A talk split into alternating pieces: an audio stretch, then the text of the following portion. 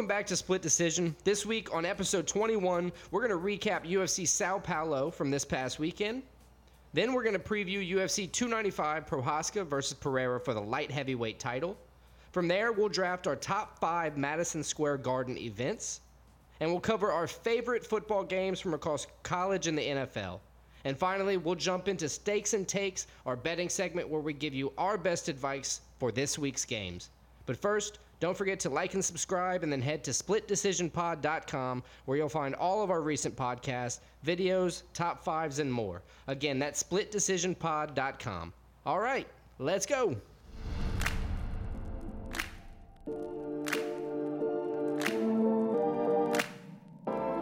All right, so UFC Sao Paulo, fight night in Brazil. Kind of an underwhelming card. Is a fight card. We previewed six fights for the fight card. By the time fight night happened and the fights the fights started happening, we were down to four. So two of them got canceled. One because of weight the day before. One because of a mysterious sil- sickness backstage the day of. Russian poisoning. I don't know what happened. Very weird. But the main event, Almeida Lewis, it was kind of underwhelming too. Uh, Almeida dominated the win. He got the unanimous decision win. Uh, very surprising that it went the distance. I think going the distance was like plus 1200 pre-fight, something like that. Yeah, it's pretty crazy. I uh I think everybody thought it was either going to be a quick Almeida on the ground finish or Derrick Lewis is going to catch him. Instead, it was Almeida just keeping him on the ground, not being able to choke him out. Props to uh, D. Lewis for not getting choked out. He had enough defense for that, but not enough defense to stay off the ground. not he couldn't defend the takedown, and then he got up a couple times, but I think it was something like 22 minutes of ground control time for Almeida in the fight. No, in a it's a- 25 minute fight. Yeah, it's absolutely crazy. Um, Almeida landed six out of 15 takedowns, which that's crazy. That sounds better than he actually than right. It actually then looked, it looked like for sure Then it looked like for Lewis, Right. Because it looked like he was on the ground the entire fight. because he was on the ground the entire fight. Correct. Um, it was. I think he struck it almost 80% accuracy. So Almeida that was, and then Almeida was only hit like 40 times in the whole fight. It's pretty crazy. It was definitely one-sided, lackluster, but but But it was lackluster, but it kept you interested because you knew if he somehow got to the feet and Well, Derrick Lewis connected, he was out. Because he hit him a couple times and had a couple like three, four second moments. You're like, oh, Derrick Lewis, and then Almeida would just bring him back to the ground. But right. I so one of the that things threat was always there. One of the things coming in, I thought that was going to play a, a way bigger role than it did, was the weight difference. I mean, this dude comes in weighing at 236 pounds, not cutting weight, anything, and he's just ragdolling heavyweights. Where Derrick Lewis came in at 265, you know, right at right on the button, and he couldn't get up with Almeida just laying on top of him for the entire fight. It, it was an absolute dominant showing. What do you think's next for Jailton Almeida? Well, I think he's. I don't. He think called out Ciryl Gane. He called out Ciryl Gane. I would love to see that fight. Problem is, Ciryl Gane, it, the last time Aspinall called him out, uh, he was like, I'm only taking the title shot next, blah, blah, blah. Right. So I doubt he would go down and fight a dude that could take him down and have that kind of matchup problem for him. I would like to see that fight, though. I think Almeida's for real. Uh, his ground game's so good, and he's been he's can knock some guys out too. Uh, I don't think it's a title shot next. Maybe he gets the loser of the fight this weekend between uh, Aspinall uh, Pavlovich. Pavlovich. I was thinking Um, maybe even tied to Ivasa, but that would give him a similar showing to Ivasa. as Throw to what he Curtis just Blaydes had. out there maybe because Curtis, Curtis Blaydes has wrestling, so it'd be interesting. I think Curtis Blaydes that. has a fight coming up. The other option, another Sergey, Sergey Spivak, if we want to go like wrestler against wrestler. Yeah, that would be one I would watch. I think he's definitely he moves up the ladder in, in uh, heavyweight, but he's probably still a fight or two, a win or two away from. Uh, I think he needs to fight another wrestler though. I think he needs to, you know, be challenged not with, you know, Derrick Lewis where we kind of knew the game plan coming in, it's knockout or bust. And Yeah, this was just two totally different styles. right, I think we need a similar style to see if Almeida can hang with somebody If he's a, an elite title contender. 40 pounds heavier than him because I still think against the right opponent that's going to be a very big disadvantage to Almeida. Yeah, but the uh, the point they always bring up is the last great heavyweight to be uh, undersized like that was Stipe, and he's like arguably the greatest heavyweight of all time. That's true. Stipe was only like 235, 240. Yeah. Well, look, the co-main, if if the heavyweight was lackluster, the co-main was an electric performance. It left everybody speechless. I'm sure it left you speechless. Left me speechless. It was kind of it was surprising too. I think Both Bonfim brothers came out, you know, I mean a lot of hype. He's one loss to start their career, but They're both second fights in the UFC was great rebounds. They, fighting in Brazil. Right, fighting on their home turf in Brazil. Ismael Bonfim was canceled due to a weight miss uh, the day him missing before. Um, and then Gabriel, his older brother, co-main the the undefeated coming in. and got completely Well, he I think he won the first round, but he like he either ran he ran out of gas. It seemed Think like he hit a second round. wall? He hit a wall. People online were trying to say it seemed like he kind of quit. I don't think he quit. I just think I think he might have gotten hit. I mean, it was less than 30 seconds left in the round. If you're gonna quit, you're not quitting then. You're quitting in the beginning of the round. If you if you see like, oh, we've been out here for a while, can't be that much time left. You're gonna give it your all to stay awake then, or to stay he might alive just be that then. tired. You never know. But Right. I don't think he quit. I, I think, think it was so just either. Dalby's performance. Very impressive performance by Dalby. I think we both talked about. You picked Dalby. I didn't, but I said No, I, my- I picked Bonfim. Oh, you I, did. lo- pick I lost that one as I well. thought you picked, but I we talked about Dalby. We both picked Bonfim, but Dalby was definitely capable and he was definitely dangerous, and he proved that. Right. Dalby, look, it, and being a doubter in Dalby on this one, it, I think it wasn't anything against Nicholas Dalby. It was more with how the money line looked. You know, it was a, it was a minus 500 favorite It for def- Bonfim. yeah, that it, was it leaned heavily. Suspicious how crazy that money line was. Right. That was a pretty even coming in. It was a pretty even fight. Right. So, but look, with that win, Dalby improved to six one and one in the UFC. So a very impressive outing. I don't think we're gonna doubt him again. He called out a top fifteen opponent, not anyone specific, but he just asked the UFC for a top fifteen in the welterweight division. I think he deserves one. I think maybe with a uh, Renat's draw, Renat Fakhreddinovi's draw against um, uh, Zaleski dos Santos, I think he would be a good option.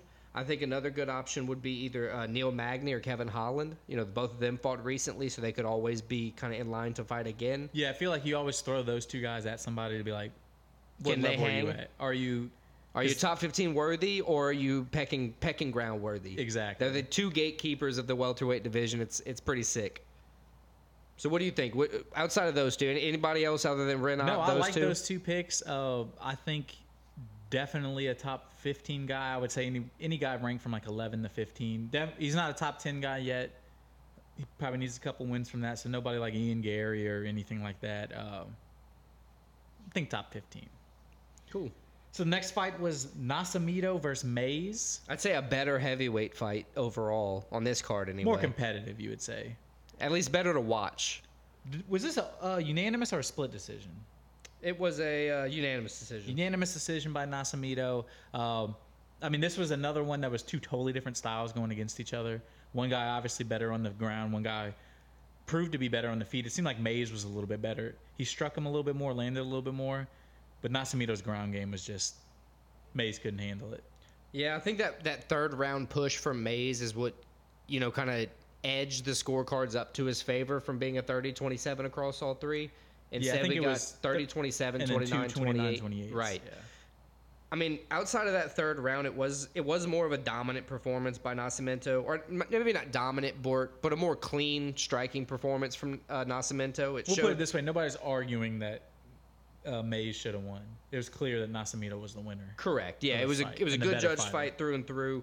Um, look, this is exciting because even with Jon Jones out with the torn pec, it's showing you that the hype in the heavyweight division isn't mean- just in the top ten, top fifteen. It's it's deeper in the division. It's probably the deepest the heavyweight division's ever been. Usually, there's only like four or five legit guys. Right, and the heavyweight division to me, it looks like it's starting to heat up. I'll ask, like I have been, what do you think's next for Rodrigo Nascimento? You know, this is a tough one. I don't know if he's a rank if he's fighting a ranked guy next. I could see it again, like a lower ranked guy. Right, I picked a couple. I picked maybe like an Alexander Romanov. He has the schedule open for it. That would probably be the highest ranked guy I think he could fight at the moment. What's he ranked right now? Uh, he's like 11 or 12. 11. Yeah, see, I think that's if he's gonna fight somebody ranked. Nobody maybe even a that. Gyro Rozenstruik. Rozenstruik. I He's mean, a he's a 15 or 14 ranked top fit or in the top 15. Uh, he begged Dana for a top 15 fight before because Nascimento's last fight is his next fight on his UFC contract. So he's kind of in that proving ground moment. You know, he got a win over Dante Dante Mayes, but he wants a top 15 opponent to show the UFC, you know, that that he deserves another contract. So I'd definitely be down for a top 15 for him. I'd watch it. So after an initial slow start to the fight, Cal Borralho really found his rhythm and started to kind of heavy maintain the control in the third round. I think that decided the entirety of the fight, giving him the strong edge in the Borralho judges' versus mind. Abbas Magomedov, right? Right, Cal, Cal Borralho versus Abbas Magomedov. Um, you know, it was it was a good fight. It wasn't, you know, the strongest performance from Ag- Magomedov that we have seen before, but I mean, what is he one and two in the UFC now? So I mean, he's only we haven't seen him that much. yeah, just I feel like he's done better, especially because the last loss was another you know decision loss. No, his last loss was. Oh, it was a uh, knockout. You're right. Yeah, dominated by uh, You're right. Um, Sean. This was a, it was a good performance by Cal at the end of the fight. How'd you st- see it? I, I think it was a clear, unanimous decision win for Cal. Um, I think 30-27 was one judge, and then he had two 29-28s. Right. Yeah, he got the he almost secured a take uh, submission, or he tried for a few submissions, almost got the armbar. I had it 30-27. I think he won every round. Um, I think it was a lot like the last fight where it was you watch that and nobody is legitimately arguing that Yeah. Borralho didn't win the fight. My only problem is I picked Abbas pre-fight, so now then kind of going and watching the fight, I watched it with an Abbas lens, if you will, or an Abbas bias. So I'm not arguing the judges were right, but then it made me agree with the 29-28s at the very least. But who do you think's next for Cal? He called out Dricus, which we got that announcement. Dricus is fighting. Uh, I mean, there was no way he was going to fight. no, he wasn't fighting Dricus anyway. But at least we don't have to worry about it now. Yeah, Drake is fighting for the title. So he's not getting that. Maybe Gastelum, Chris Curtis, Anthony Hernandez. If he gets like- a top 15. Uh, Chris Curtis, I wouldn't mind seeing that fight. Yeah. I mean, he Cal's got that attitude with the, you know, the kind of shitty tattoos, free spirit across his throat. And then uh I, I forget what's on his arm, but it's like just don't die or something like that. Yeah, and he was bitching on Twitter after the, the rankings updated after his fight that he wasn't ranked. He was calling politics and bullshit. yeah. So he's a guy. He, he's got a uh, He's got a- yeah, he's a Brazilian Colby Covington at this point in my mind.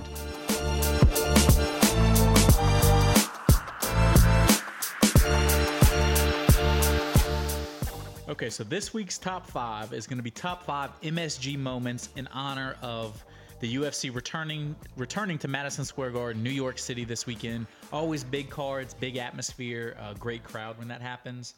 So we thought we'd honor that with our top five MGM moments slash events. I feel like we're about to get in a fight. It could be because we I have a specific interest that I think that we'll get into it. Yeah, I'm about to exploit you on this one. I'm sorry. My number one though, I'm gonna go the uh you know, we do a UFC podcast. I'm gonna go a UFC event and I'm gonna go UFC 205. This is when Conor McGregor was became the first person in the UFC history to have two belts at two different weight classes. Uh, he beat Eddie Alvarez. It was one of his best performance. It was almost like peak McGregor MMA. Uh, it's iconic. Two belts. I mean, No. I, I, I mean, he said he literally say what you want about him now. He paved the like he he was the first to do this. He was a pioneer for for a lot of things in the UFC. He had that. He has a legendary left hand. It's a very good fight. and he beat and Eddie Alvarez is like a legit. He was a le- he was a legit champ. He's a legit MMA great. I mean, it was just a great win. Right. A- absolutely. That is a that is a very good uh, number one overall. Um, I like that pick for everything you said uh, for Conor McGregor's legacy, all the good and the bad we've seen of him. But it also I like that pick because it it allows me not to show you my hand at all. Um, so my number one is going to be the fight of the century, Muhammad Ali Damn versus it, Joe I had Frazier. that one on my list. yeah, I figured that. I mean, it's, it's Which one? They fought there twice. uh, the well, like 1978, I think it was 71. 71. 71 and 74. 71 was the one they dubbed fight of the century. Well, there was the, there was two fights, not not Muhammad Ali and Joe Frazier. There were two fights of different boxers that were dubbed fight of the century.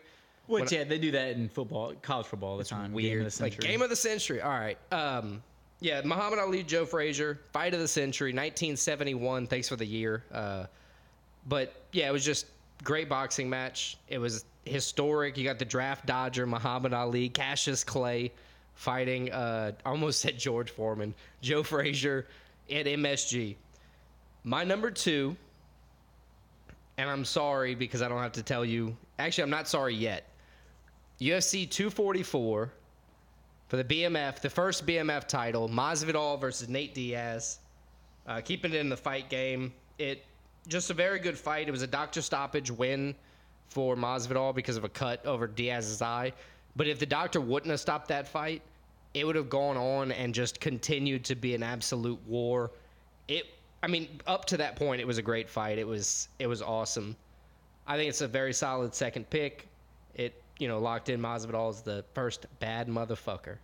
The Rock put the belt around his waist. And then he put the belt around Gaethje's waist when Gaethje unfortunately knocked Poirier out. Yeah, that's tough. Uh, so my number two, that's a, not a bad. Was that your second one? That was my second pick. My number two pick is gonna be. This is gonna. This is where it starts getting crazy. Yep, maybe. My number two is JFK's 45th birthday. It was held at MSG. It was it was the iconic moment that they have of Marilyn Monroe singing "Happy Birthday, Mr. President." Yeah. She did it at this event. JFK, a great president, so great they had to kill him. Yep, we just got canceled. I mean, it's it's an iconic moment. Got, just got a text on my phone. It said FBI alert, cancel. iconic moment. JFK, one of the most universally liked presidents of all time. Uh, the fact that, like, that would never like, you don't see Biden or Trump having their birthday at Madison Square Garden and like stars showing up. right. I mean, Obama could probably get away with that. There's I got a birthday on my list that I'm thinking of picking. I. So my number two, JFK's 45th birthday celebration. That's a very solid one. That, that I forget about the song. Um, that would have been the what like the this that would have been one of the most recent things in this MSG, right? MSG four or five, whatever they're on, because that would open in like '68. yeah, I believe so. So that would have been like right after he, or right before he, uh, you know, a year or two before he died. Huh. Nice. What's your third pick? So my third pick is This is where the rubber meets the road, sir. My third pick is going to be one of the best bands of all time. Their first time Here we go. touring North America in Madison Square Garden. I'm going 1970 Led Zeppelin when they played at Madison Square Garden. It's a concert you can buy. They have it filmed. You can buy and watch it. It's amazing. You can steal it too. You can. What do you mean? It's on YouTube. Oh yeah, it's on YouTube now. But like, I guess it's not stealing because that pays them. it's a great concert. Iconic rock band. Probably the best like legitimate rock band of all time. Right, like through and through. definition of rock band. Right. It doesn't rock go and roll like band. too hard to where it's like screaming at you, and it's not too It's soft not to like where it's the like Beatles, pop where or it's like- punk. yeah, like Right. Absolutely. quintessential rock band Led Zeppelin. Their first time in New York City, first time Madison Square Garden, first time in North America. So that's my number three. That's awesome. That's a good number three. Um, I see your Led Zeppelin, I know exactly where you're going now. and I'm gonna say thank you for uh, showing me this band more recently, actually. Uh, Pink Floyd, June 1977, Madison Square Garden. Uh, I think it was the Bad Bad Muse tour or something like that. No, you don't even know it's the In the I- Flesh. Was that the In the Flesh tour? In the Flesh tour, 1977. There you go. The In the Flesh tour. My my space is small to write down, sir. In the Flesh tour, 1977. Pink Floyd. Uh, thank you, Christian, for uh, pointing them out to me. Just great band. Yeah, that's my number three. I guess it's time. I got to go to my number f- four. I'm gonna give it a layup. I'm gonna hang, hang on to the birthday cue here. Actually, you know what? Never mind. I'm gonna not. I'm gonna go with Kobe Bryant's 61 point game for the Lakers. It was in MSG. It was his fifth 61 point game in his career, and he's not with us anymore. RIP. Kobe Bryant, 61 point game for my fourth pick. Not a bad game. I mean, you can't really hate on Kobe anymore. Uh, You're not allowed to. not allowed to. So say it's a good pick. it's a good pick. My number four, I'm going the 1970 NBA Finals. The iconic uh, Willis Reed getting injured in the finals, coming back, literally limping back onto the floor, played a pivotal role in the Knicks winning the game, winning the title. 1970, they've only they're that's their second most recent title for the New York Knicks. The other one's 1973. That's so it's still a huge moment. I mean, it's an iconic moment if you follow basketball of him coming back onto the court after being injured and being the hero for the game. Uh, I think it's something everybody thinks about if they're a sports fan when they think about MSG. It's one of the iconic moments. That's my number four pick. I like that. What's your number five? And my number five pick, I'm going another. I see your Kobe Bryant. I wait, raise you, Wayne Gretzky. His final game of the greatest hockey player, no doubt, of all time, was when he played for the New York Rangers at Madison Square Garden. Uh, I believe it was either 98 or 99. I mean, it's a, it's like wherever LeBron's la- like Yeah, it'll be like a quintessential moment for sports, wherever he it, last plays. It was amplified even more that it was at an arena like Madison Square Garden. And I'm sure it that was the a greatest player of all time got to play his final game at probably like the greatest arena in modern in- times. in modern times. right? It's our It's like poetic. right. It's our Coliseum. It's our you know Acropolis. It's it's an homage. It's not going away because it was a, it was a hell. It was hell to build Madison Square Garden on top of Penn Station. They actually just referenced that in uh, Mad Men, Mad Men. Yeah. they're talking about it. or I guess last at the end of last season they were talking about it. That's a good one. Rain, Rain, Rain Wayne Gretzky from the New York Rangers. That's good. My fifth pick. This is actually one we've seen. Uh, it was in 2021. We saw it live. Louis C.K. live at Madison Square Garden. We watched that uh, that comedy special at my house. Very good special. It was Louis C.K. back, back into comedy, uncanceled, back into real life. Just let the man, you know, do what he wants to do. He wasn't hurting anybody. Yeah, funny comedian. I don't know if I'd have him in this list, but it was a good. But he used to do he used to do sellout shows at places like MSG all the time, and then cancellation. So, give him his props. He sold it back out again on his first tour out or first show out at a big thing. So, props to Louis C.K. Yes, I think that kind of wraps up the top top five right there. Um, this was a hard one. Yeah, I had a I had a bunch. I It could, was hard to narrow it down and to like say what is really like stands out above the other ones. Yeah, I had the Who, Had Jimi Yeah, Hendrix, Who. I mean, pretty much every major, rock band, not even rock band, but like if you're into any, any, yeah, kind any of music, Did uh, Taylor Swift do MSG? I'm sure she's doing the football stadium, so she most definitely did MSG. I doubt she could sell out MSG. I'm She kidding. out- I'm kidding. place is like three times the size. yeah, if you want to get canceled, that's what you have to do. You have to talk shit on T Swift. We can't do that here. So my top five again is number one, UFC 205. McGregor becomes double champ. Number two, JFK's 45th birthday celebration. I really like that pick. Me too. Number three, uh, Led Zeppelin's first time in North America, the 1970 Led Zeppelin tour at MSG. Uh, number four, also 1970, Willis Reed coming back injured in the NBA Finals, helping the Knicks win. And my number five MSG moment slash event is Wayne Gretzky playing his final game. That's awesome. My top five Muhammad Ali, Joe Frazier, fight of the century. UFC 244, Masvidal versus Nate Diaz for the BMF title. Number three is Pink Floyd, 1977, Into the Flesh tour. Four, Kobe Bryant's fifth 61 point game at MSG. And five will be Louis C.K. live at MSG. First show back.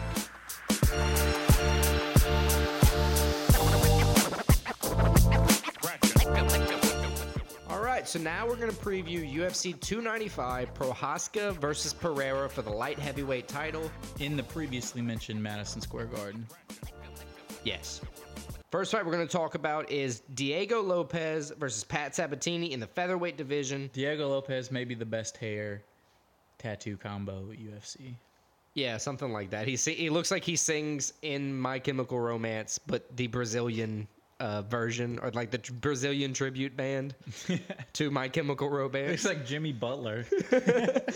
Uh, Diego Lopes is 22 and 6 in the UFC with 8 KO victories, 12 submission victories, 2 decision victories, only losing 2 times by KO and 4 times by decision. So stopping fights is not his or winning fights on the cards is not really his strong suit it seems.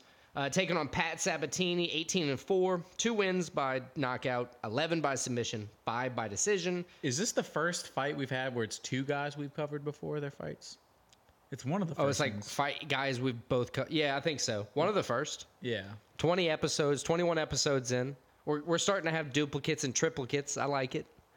Uh, Pat Sabatini's lost twice by knockout and two times by decision. Diego Lopes is also one and one in the UFC. And like I said before, he loses more often by the decision than he wins. He has six total career decisions. Two of them are wins, four are losses. So if this fight goes to the cards, I would expect him to lose. Um, this is a stylistic matchup where it's like two strong ground guys, where Diego Lopes also has a strong striking game. So Yeah, that's what I thought the difference was is two guys great on the ground. Uh, Yeah, if they I go like equal Sabatini. there, I, I- like both guys a lot, but I think because they're both great on the ground, they might uh, be neutralize each other. And I think Lopes's feet, his striking ability is going to be the difference in this fight. I have Lopes winning the fight. I actually have the same. I uh, I think I think the exact same with an equal equal ground game, or even if there's a slight edge to one of their ground games. I think the striking from Diego Lopes is going to be the you know contributing factor to the victory. The next fight, what you got? So the next fight, I think it's the first guy we've covered. This will be the third time we've covered him. He was on the fir- one of the first fight cards we did And- Previously mentioned triplicate. And I, for me at least, he's becoming one of my favorite fighters in the UFC, especially up and coming guys. It's a 27 year old Benoit Saint Denis taking on a tough opponent, a guy that knocks people out, Matt Frevola, Matt, uh, the steamroller. the steamroller. He's a good follow on Twitter. He's entertaining. This is an exciting fight. I'm. This may be, this. I'm not going to say it's the most exciting because the main and the co-main are so ex- going to be so exciting. But Yeah, this those is are a, those are statements in their own. this is a fight I'm looking forward to. Uh, Saint Denis has the killer ground game Frevola, more of a stand-up guy, but both guys can do the other one too. Right, you're saying both guys can either get on the ground Saint or knock can each other out. Saint Denis can knock people out. Frevola can, he's not terrible on the ground. Right. He so look. Vola, to your point, he came. He's coming off of a knockout win to the chin, Drew Dober, Yeah, which is crazy. But he also has three submission victories in his career, and he's never been subbed. So it kind of shows you kind of what you're talking about. He's kind of versatile. He, he can knock you out. He can sub you. He can defend. Whereas Benoit Saint Denis, you know, he's coming off of I believe uh, I think he has four or five straight wins. Doesn't four. He's four and one in the UFC. Yeah, and four straight. He lost his first one, I believe. Correct. Four straight. And he's been able to finish guys either way. You know, he's uh, He's got- won the two fights we've covered from him too. absolutely three KOs, nine subs. He's he's only lost one fight by decision in his career, and he has one no contest. I think we're both picking Benoit Saint Denis, the God of War, Yeah, Saint Denis, as I said, becoming one of my favorite fighters. and I'm two and zero picking him. I'm trying to be three and zero. right, he's he's becoming our uh, bell cow, our kind of money maker. He's an if you exciting will. fighter too. Like his fights are exciting. He's gonna he And I gets think he- finishes. in, in all in all seriousness, though, I think he has what you need to have in the lightweight division, especially right now, being as heavy as it is. You need to have somebody who's versatile, who can knock you out, or st- at least stand strong on the feet and have very good ground the game. killer ground game. Right. I, that you have to have uh, you have to be versatile in the entire realm of MMA to be great in the lightweight division. All right. So the next fight, Mackenzie Dern, another one of our favorite fighters, taking Yep. on Jessica Andrade. Uh, this is do Macke- not get on her OnlyFans. Andrade coming in. I think three straight losses, Three straight losses but for she's fought. Andrade. This is her fifth fight this year. It's pretty crazy. She, She won the first one, has lost three straight, and she's taking on. Uh, she lost three straight by finishes. Yeah, g- all which is- finishes. I think it was two submissions and a knockout. That's never a good sign. And then she kind of, you don't want to say rush back out there. I think she fought last in August. Right. But this is the fifth time you're fighting this year, three with three straight losses. Both fighters since 2021 have lost to Yao Zhao Nian Jian, female fighter in the UFC. Um, so you know, not to kind of take anything away from that, but Mackenzie Dern has kind of ridiculous jujitsu. Coming off, she won her last fight after the loss to Jean, correct? Right. Right. Yeah, I think this is going to be. Uh, this is Mackenzie Dern still kind of ascending her career. We talk about this every week. Somebody's career ascending, or at least on the the uprise, taking on Jessica Andrade, where her career, former champ, she was great when she was great, but sh her career is definitely seems on the uh, the downward slope. I got Dern winning the fight. I think when you when you say it, when we talk about the kind of career trajectories going down, a lot of people think of them as like stocks, where it's like you know, you know, you're like a graph chart going down. I think of it as like the side by side escalators in the mall, where like one's going up and one's going down, but you kind of pass each other. Yeah. You know, it's like haha. Um, I also picked Dern. I think her jujitsu is going to cause her to, uh, you know, win the fight, probably by decision. To be honest with you. All right, so let's move on to the co-main event next, and this is These are the mucho importante ones. This is for the uh, interim heavyweight belt. Uh, Tom Aspinall taking on Sergey Pavlovich. Two guys, maybe two of the the two most exciting heavyweight fighters. Tom Aspinall. I mean, you watch this guy fight, especially in his last fight against my uh, against Tybura. Marcin Tybura. My scene, yeah, I couldn't get his first name. I still can't get it, but Tybura, he uh, he was moving so fast and looked so good on the feet. Like you couldn't believe he was a heavyweight. He was moving like a lightweight, a featherweight. He's so fluid on the feet. One of the most talented guys. And then he's taking on Pavlovich, who, I mean, this dude destroys people when he right. beats He, he. I don't want to say he can't wrestle, but he definitely leans on his power to finish fights. He has 15 KO victories, only one loss total, and it was by KO. I mean, Yeah, it was against Alistair Overeem. And that was when Uh, Aver- Alistair Overeem was just destroying Yeah, I think it was people. like six or seven fights ago for him. So he's won like five or six since then. right. Aspinall though has been completely electric. He's been on this crazy tear. I think he's also six and one, and his only loss was the bullshit. He got hurt like within he had a knee injury. 15 like- seconds of the fight starting. They counted as a loss. yeah, which I get. I get it, but it's like, it pisses you off, especially if you have money on him. Which, especially if it's his only loss, where it's like, yeah, I mean, come on. yeah, it sucks. But he's But I love Tom Aspinall. I think he, uh, Michael Bisping. I think it's because he's English, but that he is the chance to be the greatest heavyweight of all time. I mean, he does have the chance, I guess. I wouldn't go that far yet, but I love watching him fight. He's one of the most exciting heavyweights. Uh, I in think his this be- generation for sure. I think this is going to be a killer fight. I think Tom Aspinall gets the victory. I'm leaning towards first round KO. I think one of these guys are going to get KO for sure. Uh, but I think Aspinall. I'm I'm going Aspinall, but I don't know what's going to happen. Honestly, I, I wouldn't be surprised anything.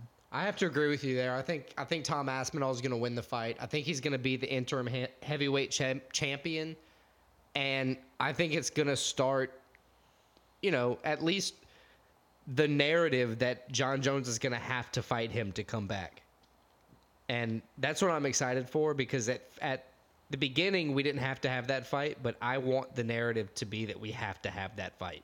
I want to see Tom Aspinall fight Jon Jon Jones, Me too. not for the interim title, Because Tom Aspinall, But is for a the black belt. heavyweight- he's a jiu-jitsu guy, Right. Too. So let's go. You want to train with Gordon Ryan?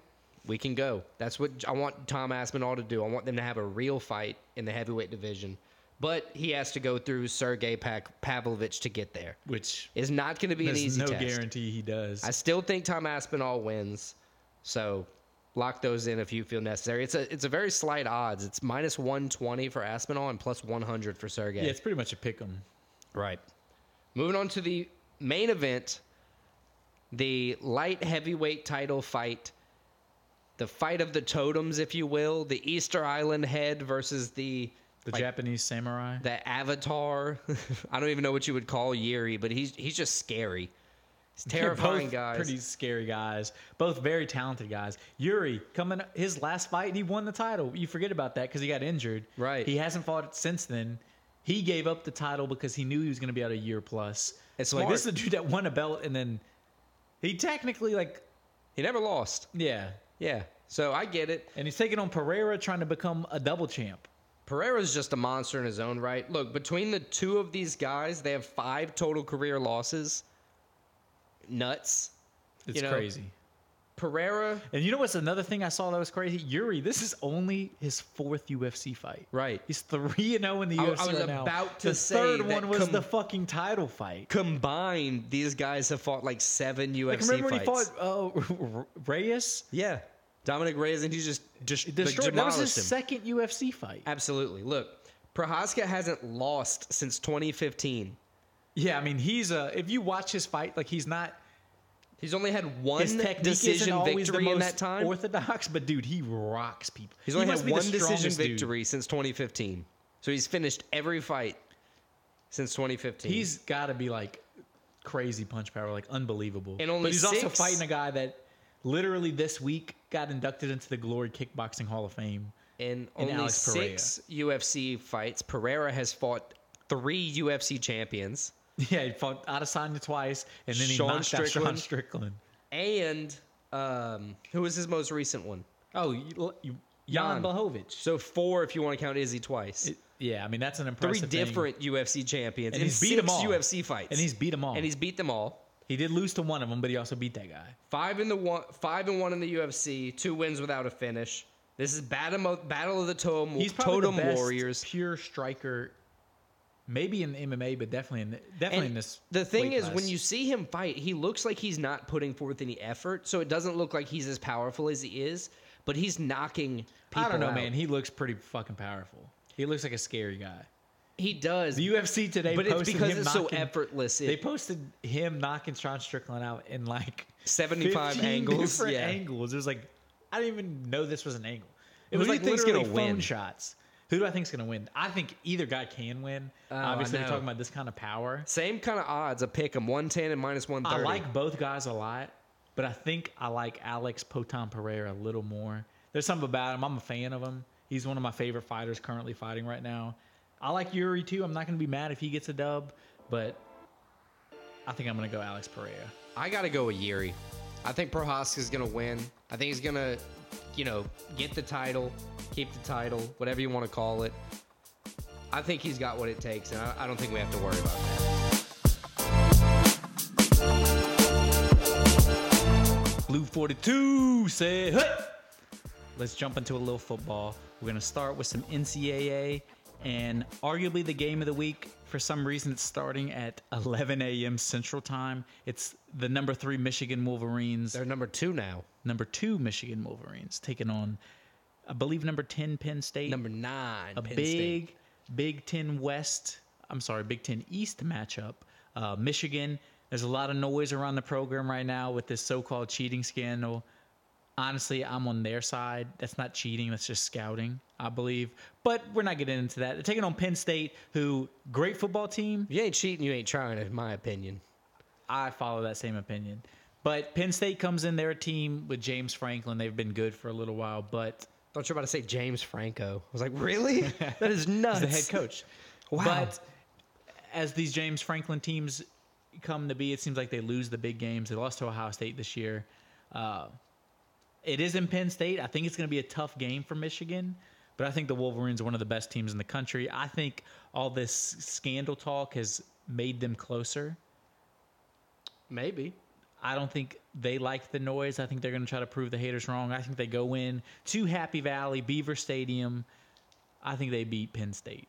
So last week, Penn State held Maryland to negative 49 rushing yards. And then Yeah, they but that's just 'cause- 51 points But that's them. because in college sacks count against the rushing yards. It's pretty so it's cool. kind of skewed. They Pretty just had cool. a bunch of sacks. Now, Michigan led in the air last week with 335 passing yards, and Blake Corum scoring three rushing touchdowns. They're the two-time defending Big Ten champs. They look like I mean it's going to be between them and Ohio State.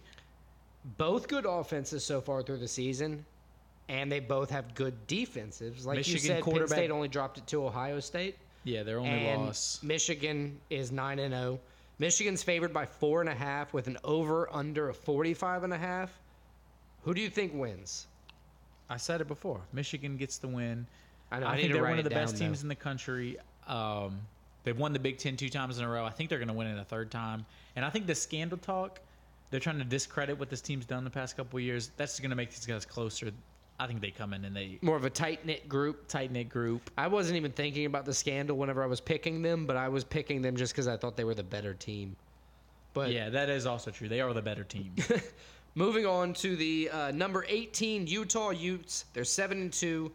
They're not fighting. They're playing the number five Washington Huskies, who are nine and oh. zero. so Washington, just like Michigan, is a team that is vying for a top four playoff spot. This is a huge game because one loss in pretty much ends that for them. And Uh, look, I and think they're taking on a good Utah team, a team that's lost a couple games, but they're a tough team. They've won the Pac-12 two years in a row, so like they have experience.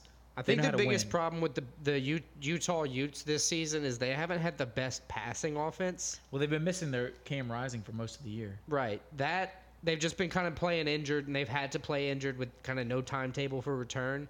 Which they've only lost two games. Props to them. But I think Washington's going to go ten and zero. I think they're going to win. I think Michael Penix Jr. is going to lead them to, you know, a very good win. I think the nine and a half point line is probably accurate. I got Washington too. They seem to be a team that uh, when they play the big teams, the good teams, the ranked teams, they play their best games. I mean, they've they- had some they close games against bad teams, but when they play the best teams, they show out. They beat USC by ten points last weekend. Right, and that, that was a big 52 to 42 victory. That was a big, big game showing that their offense could compete. Yeah, he outdueled uh, Caleb Williams. Right, it- Michael Penix. And he didn't have to do it all by himself. Of course, he, he threw two in the air, he got one on the ground, but, you know, all the receivers helped out with that as well. All right, so the next one we're taking a look at is the big SEC East matchup. The Missouri Tigers coming in seven and two, taking on the Tennessee Volunteers, who I believe are also seven and two. Seven and two, seven and two. The Volunteers are ranked 14, and the Tigers are ranked 16, so it's a close ranked matchup. I like this Missouri team a lot. They played LSU. LSU did beat them, but they put up a, a good fight and they put up a lot of points on LSU's defense. Uh, Missouri, they gave Georgia a tough fight last weekend. and it was an expected loss. So it was an expected loss, and they they were in the game in the fourth quarter. Then Georgia kind of pulled away as they do. Uh, Right. Tennessee, pulls off a big win. they're off of a big win, but we also this Tennessee team's kind of uh, Third in the nation on the run, brother. we don't know how good they are though. Against the good teams, they don't always perform the best. You're right. This is I don't want to say it's a rivalry game because they haven't played that much like in the past, besides the past like ten years. But because Missouri's newer to the conference, this is a big SEC East game. I think it's gonna show the second best team in the SEC East because Georgia's running away with that. Yeah, I think Um, it's a very important game for both of them, for I think sure. it is for teams trying to like build their program and be sustainable. I like Missouri. I like their quarterback Cook. Uh, I like what Missouri's putting down the last few weekends, even though they lost to Georgia. I got the Missouri Tigers getting the dub. So look, I, I, I like I like these lines. Tennessee money line minus one ten. Missouri mi- money line minus one ten. Tennessee favored minus one at Missouri with an over under 58 and a half. I think Tennessee's gonna go to Missouri and win, but it's gonna be an ugly game. They're gonna need that confidence when they go to play Georgia next week. And I think that's really what's going to pull them together to win, knowing that they have an even tougher matchup on the horizon. They have to play their best the next few weeks to even stand a chance to win this game. So I picked Tennessee. So we differ on that one. But speaking of Georgia, they're playing maybe the other big, biggest game of the weekend. Uh, contends with Michigan, Penn State. It's the number one or number two, whatever poll you look at. Georgia Bulldogs taking on number eleven, Ole Miss. Big time game. Ole Miss still technically is alive for the SEC West title. They Yeah, need they're eight and Alabama. to- one. they need Alabama to lose twice, but they're uh, still alive. They're having a great year, uh, and they're taking on the Georgia Bulldogs, who seem to be a team that plays to their opponents. Um, they've had some close games, but they you never really doubt that they're going to win the games against Auburn. You would say against Missouri, close games. Right. Uh, I think Georgia's a team that plays to their opponent, and I think they have a team that's ranked pretty high coming in to Athens this weekend, and I think the Bulldogs are going to come perform some of the one of their best games of the year. I like Ole Miss, but I think Georgia's a better team, and I think when they're performing their best, they're probably like 14 to 17 points better than Ole Miss. Yeah, look, Ole Miss. I actually just looked down and realized Ole Miss is actually uh, ranked 10 now. So top 10 matchup. This has very big implications for both. I think a win, I read online here a win would lock up an SEC title game for Georgia. Yeah, I mean it's pretty much guaranteed anyway, but yeah. That that's that's I mean that's great, but a win for Ole Miss will do everything to keep their playoff hopes alive as it is. So it's a very important game for both schools for just kind of different reasons. But like you said, Ole Miss has been playing great all season. They're eight and one. Georgia's favored by 10 and a half with an over under of 58 and a half. I think they're still going to win because throughout the whole season, Georgia's only allowed 15 points average per game and through and through Ole Miss has, you know, just done a little bit worse, 23 points per game allowed. I think those kind of things where they're both high-powered offenses, both scoring about the same, I think in a shootout situation, I think Georgia's going to win and I think that's what we have here. All right, and the last game we're going to cover for college football is the Oregon Ducks versus the non-ranked Trojans. USC Trojans. USC except for their third loss this weekend to Washington, the Washington Huskies. Uh, I mean, Oregon's the big favorite. They're at home. They've been playing great. Something tells me though USC is going to come out and play pretty good. I think USC keeps it very close. I think that offense and having Caleb Williams on your team and some of the receivers they have, they're always going to be in any games. They just need Oregon to make a couple mistakes. Uh, but saying that, I think the Ducks let the Trojans hang in there for most of the game, but I think Oregon pulls away towards the end. I think it's going to be a little closer than the experts think, but I got the Ducks. Yeah, Oregon favored by 15 and a half here is is kind of crazy. I just just because Caleb Williams can score in any situation, I feel like. I mean, he's proven that he can lose games. I'm going to say it's going to be close enough where but the Ducks win by like 10. 12, 10, 12, something like that. Maybe even 14. They can win by two touchdowns and still cover the And line. Still, yeah. I think And not cover the line. And not yeah, they won't cover the line, right? Over under 73 and a half. Last week they had the uh, USC and Washington had the over under of 76 and a half and it was a 94 point game. Oregon's favored on the money line minus 800, so huge huge odds for Oregon to win this game. I agree with you. I think Oregon's going to win, but it's going to be a big battle between Caleb Williams and Bo Nix. Huge high-powered offenses, and I think you can also sprinkle in some Marshawn Lloyd, the number one you know yards per rush leader in college football to you know help out with you know an obvious high scoring game that's about to happen. I think like you said Oregon wins and you know keeps the Trojans unranked. So it looks like we mostly agree except for one college game. So let's move on to the pros. First professional game, NFL game we're going to cover is a big NFC North matchup. The Cleveland Browns 5 and 3 taking on the 7 and 2. Uh, maybe the team nobody's talking about for some reason, the Baltimore Ravens 7 and 2. Yeah, Uh, absolutely. I mean, Lamar Jackson, he's not putting up great uh, like crazy Passing stats or whatever, but, he doesn't need to. He doesn't need to. He's playing smart. efficient. He's playing the best, yeah, most efficient he's probably ever played. I really like this Ravens team, honestly. The Browns are kind of hit or miss. They're very talented, but I don't think they have the uh, coaching and like the And look, the, the, Ra- team set up as the as the Ravens. the Ravens at the beginning of the season, it looked like they were already destined to have problems. They lost, you know, they lost a running back early, another ACL problem, I believe. Lamar No, Jackson, uh, uh, J.K. Dobbins, Yeah. uh, J.K. Dobbins, yeah, uh, Achilles, same as uh, same as Aaron Rodgers because he said they were rehabbing together. Right. There you go. Last week, Lamar Jackson, you know, didn't have to do much. He held the game, used the rushing attack from Gus Edwards to put a few scores on the board. They beat Seattle 37 to 3, absolutely demolishing them. But on the other side, for the Cleveland Browns, Deshaun Watson played like he was worth the $200 million they paid him. I mean, it's about time. Right. They, they need him to be back. But look, he did have that back injury a few weeks back. So maybe if he's rehabbed and he's back to 100%, we may be seeing a very good game with this. I think the Ravens are going to win. They are favored minus six on the line with only an over under of 37 and a half. I think that's kind of weird seeing as, you know, Seattle put up 37 alone last week without any scores through the air. So I'd be interested to see if this actually hits the under or the over. I think the Ravens win. All right, so the next game we're going to cover is I don't think anybody looking at the schedule preseason would think the Jaguars would come into this game in week nine, I believe we're in, Right.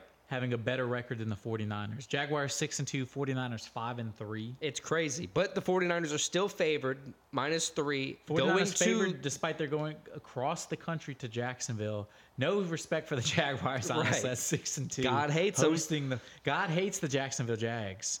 Trust me. Over under 46. San Francisco favored, minus 160 on the line. I Jacksonville plus the 40 135. I just don't think the 49ers they've come they lost two in a row, went to the bye week or three in a row. Three in a maybe. row.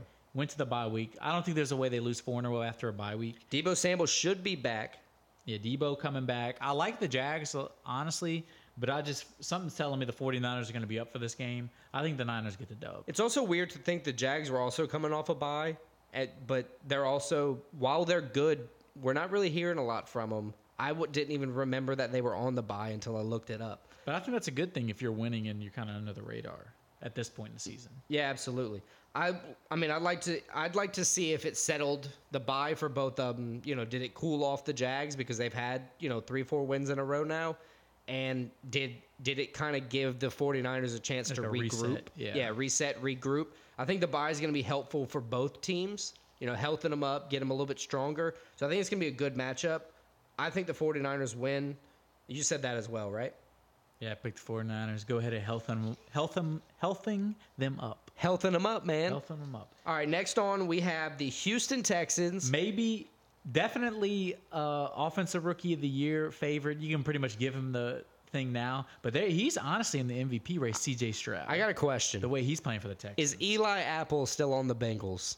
no, he plays somebody else. Okay, so we're was. good. We should be good. We're the good. Texans taking on the Bengals. Bengals finally, thank the dear Lord. what are they? Five and three now. Five and three, they turned it on after the horrible start. Joe Burrow right now back to being one of the best quarterbacks in the NFL. Calf injury must have been lingering on for longer than wanted to say. Bengals on this game are favored by six and a half points, with an over under forty eight points. Yeah, I think the Bengals found their groove. I think they're back to being one of the best teams in the NFL. Ja'Marr Chase has a back injury though, so he's day to day questionable. While I do like the Texans, I like what they're doing right now. CJ Stroud, I'm loving it. Is I that like a burger? Is that like McDonald's. McDonald's? CJ Stroud, I'm loving it. Good Got it. try. But I think the Bengals at home, I think Joe Burrow is going to be too much. It's- I think it's going to be a higher scoring game, but I think the Bengals get the dub. I think even with the Ja'Marr Chase back injury, even if he's out this week, I think he- Joe Burrow has enough options on the team now that he trusts to, you know, kind of get the win when he's comfortable and when he's strong, like not injured, healthing him up as well. You know, get him all those victories that he can get. think the Bengals win here. All right, so the next two games we're going to cover, I'm kind of uh, wondering, these might be the two worst NFL games we've covered on here. But regardless, we're going to power through. I like Sam Howell. we're going to do the Washington Commanders. I don't like Geno four and Smith. five taking on what's the Seahawks record? Five and four, six and Five three? and three. Five and three. Commander Seahawks. Um, I think this is a game a total of 13 people are going to watch. I, I guess I'll be one of them now that we are covering it. Yeah, So I think the. Commanders have a good defense, but man, they just like traded away a lot of their good uh, defensive linemen. So I don't know how they're going to hold up against the Seahawks. The tanking didn't work last week though for the Commanders. They still beat the Patriots 20 to 17. Yeah, so they beat the Patriots. I mean, they kind of yeah, they look good against the Patriots. Um, not hard. I just think the Seahawks at home, Commanders coming cross country. Seahawks are one of those teams. I don't know how. Seahawks and Geno Smith, they just they, he's going to get you nine or ten wins with the Seahawks. It seems like this team. Yeah, it's Uh, weird. They're going to lose some games they shouldn't lose, but they're going to beat a lot of a lot of teams they should beat. And they're going to compete when they have no business competing as well. Exactly. Right. So I think the Seahawks are going to get the dub. Uh, I agree. and then we talked about that. This might be the worst game we're ever going to cover. Ever? Uh, maybe. Maybe. With Wait until these our off- wait until our teams are just really really really bad and they're playing each other. with with the way these offenses are playing right now, the Oakland Raiders, Las Vegas Las Raiders. Las Vegas Raiders. I'm sorry. The Yeah, Los no, they, they're playing like the Oakland Raiders actually. They did win their last game once they fired the coach. 27 to 0 over the Cardinals who traded away their quarterback before their other quarterback came off of IR. And they're taking on the Jets, who almost got shut out. As much progress as Zach Wilson had made, and they had won three in a row. This last game against the Chargers this past week, and he looked like he regressed even more than worse than he was before. like before last before the end of last season. Yeah, so I think this for the rest of the Jets season, every game is a must win. That's it. They just got to stay in the playoff hunt so when Aaron Rodgers can come back. Apparently, he uh, I saw on the internet today he can come back like he, he feels as though he's going to be able to start practicing in the next like three weeks or some bullshit. I don't wouldn't go that far, but he is walking without crutches, which is nuts. chunking the ball down the field. Yeah, throwing the ball like 40 yards already. So Zach Wilson underperformed, like you said. But I think Zach Wilson, he's a survivor. I think he's a guy. He's going to underperform. Everybody. The last time everybody was like, "Dude, you got to get him out." He came out against the Chiefs, played pretty well. And who else do they have? Like at this point, they just kind of got to wait. Yeah, at this point They point, banked everything on Aaron Rodgers, and, and he just- Aaron Rodgers likes him, so it's like we don't want to piss Aaron off before he even plays for us. Right. So might as well keep him in. I think Zach Wilson performs well in this game. He's taking on, I think O'Connell is the starting Dude, quarterback. the for Raiders benched Jimmy G and fired their entire staff. I mean, Damn near. I, I get it. did you hear the story about it? No. Oh, they Oh, said I did. they had Josh the- McDaniel. They had a team meeting and the team started shitting on Josh McDaniel, but then Antonio Pierce stood up and gave a speech where he was talking about how they needed to come together like he did with the Giants when they beat the Patriots Right. when they were undefeated. Well, Josh McDaniel was the offensive coordinator. He got he even though Antonio Pierce calmed everything down, brought the team together. helped him out. He got mad that Antonio Pierce talked shit on the Patriots. They got into a thing. Mark Davis, the owner, found out and said, "No, that's some loser ass shit.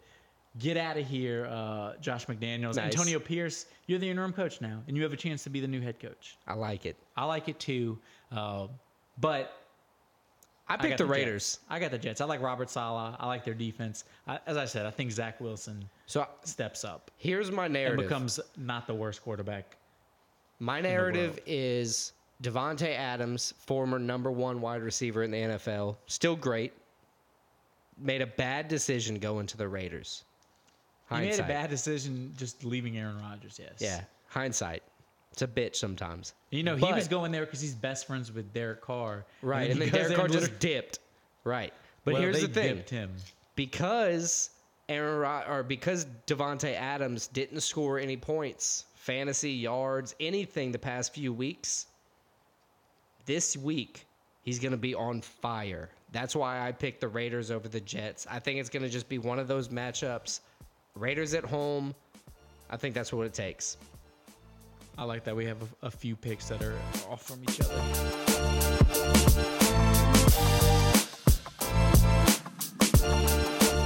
All right, now for stakes and takes, the betting segment where we recap and give you our best advice for this week's matchups.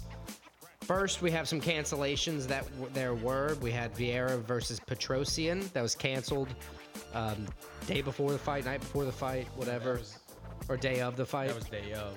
And then we- Bonfim was uh, night before. night before. Then Bonfim versus Pit- Pichel, Pichel, uh, canceled due to weight loss. UFC for picks or takes. We only had four uh, to choose from this week because Four of to those two choose from. cancellations. I went one and three. You went one. And I went three and one. Yeah, it's pretty bad. I uh, had some I had some takes that weren't that good takes. I did win the Nascimento fight. Obviously, you did too. My only loss was uh, Bonfim and Dalby. I Which- had Bonfim woman. That was a winning. big upset. I had Magomedov as a loss. I do have a new theory though that I'm crafting, so I think I'll, I'll be fine moving forward. And then Derrick Lewis is a loss. Um, in college, I went three and two, so a little bit better. I went four and one in college. My only Damn. loss though was the law. The only I wish I would have went one and four and got LSU right because my only loss is LSU losing to Alabama. I got Ole Miss right. I got Georgia right. I got Washington right. Got LSU and Kansas State wrong. Yeah, that Kansas Tex Kansas State Texas game was crazy. I, I was wearing my. I, br- I got that Kansas State sweater. Texas jumped out. They were like twenty-seven to zero. Then Kansas State came all the way back. Yeah, and we lost 38 to 35 or something like Yeah, that. a crazy Or game. 38 33. It was nuts. NFL, I did another 3 and 2. I did another four and one. My- Damn, dude. I know. My only loss was the Rams. That's awesome. They got their ass beat. I shouldn't have picked them, but right? We thought the Packers were just that much worse. yeah, the Packers came out and played well. Chiefs, Ravens, Bengals. What's the one other one you got right? Chiefs, Ravens, Bengals, Eagles. Eagles. I got the Cowboys wrong and the Rams wrong. Yeah, so, So- that that brought me to eleven and three this week. So I had a very good week picking, and I really needed that. Man, I went what like 7 and 7? Jeez. Seven and seven. Oof. Yeah, that's not good. At least it was even. I didn't go well. All right, for stakes, I went two, two, and one. Went a little bit on the favor side for bets. Uh, one with the Kansas City money line and Cincinnati money line. Cincinnati Bengals. That'll be. I guess I should say the the Bengals because Cincinnati could be a college. Yes. Uh, Kansas State and LSU were my losses, and then I got canceled Petrosian money line, like probably 12 minutes before the fight started.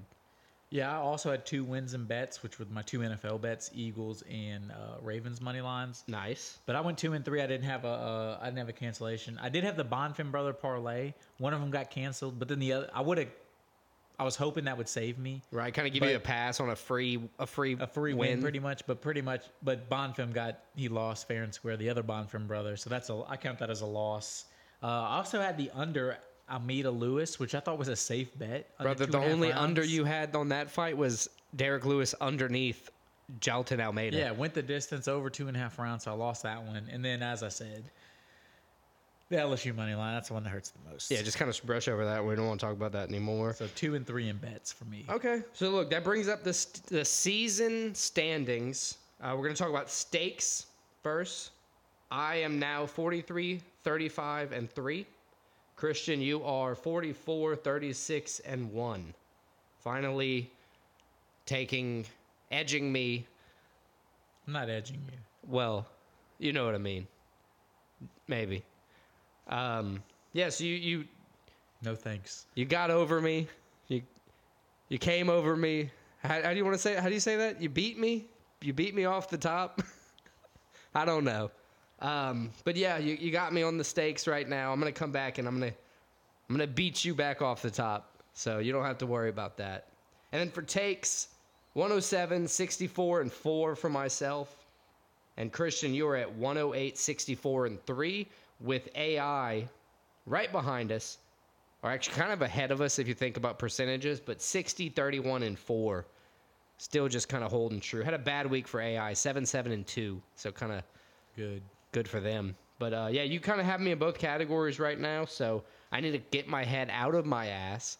And I have some good picks this week, some good stakes this week. What are your MMA bets this week? My MMA bets, I got Benoit Saint Denis money line. I also have Benoit Saint Denis money line. So the first time we covered him, I didn't him- pick him. I had him by submission the first time. It was still my biggest bet podcast. Yeah, it was like a plus like plus two forty line. I think it, it was crazy.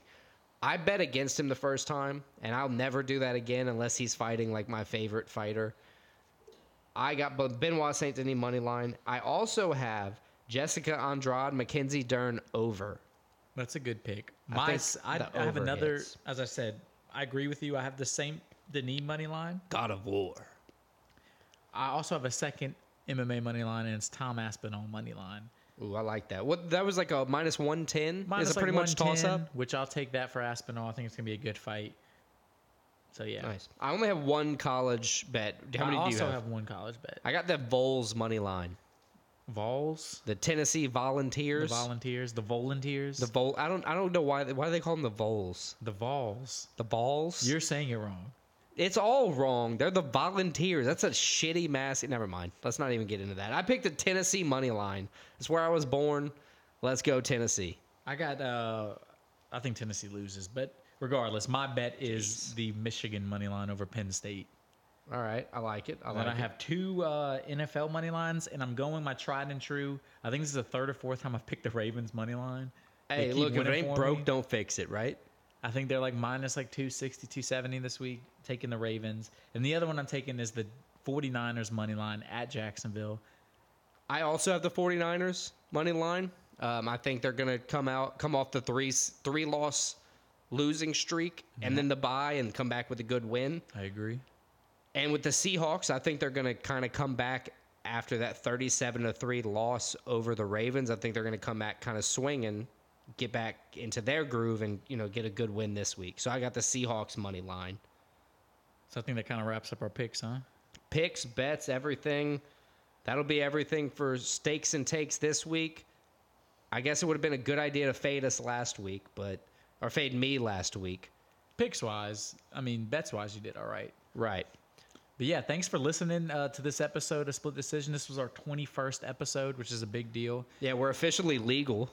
Officially legal. Catch us next week. We're going to recap uh, the UFC 295 that we previewed this week, and we're going to take a look ahead to UFC Vegas 82, and we're going to huddle up for a little football. Madison Square Garden once hosted a six day bicycle race in 1891 where participants rode continuously, sleeping in makeshift cabins on the track.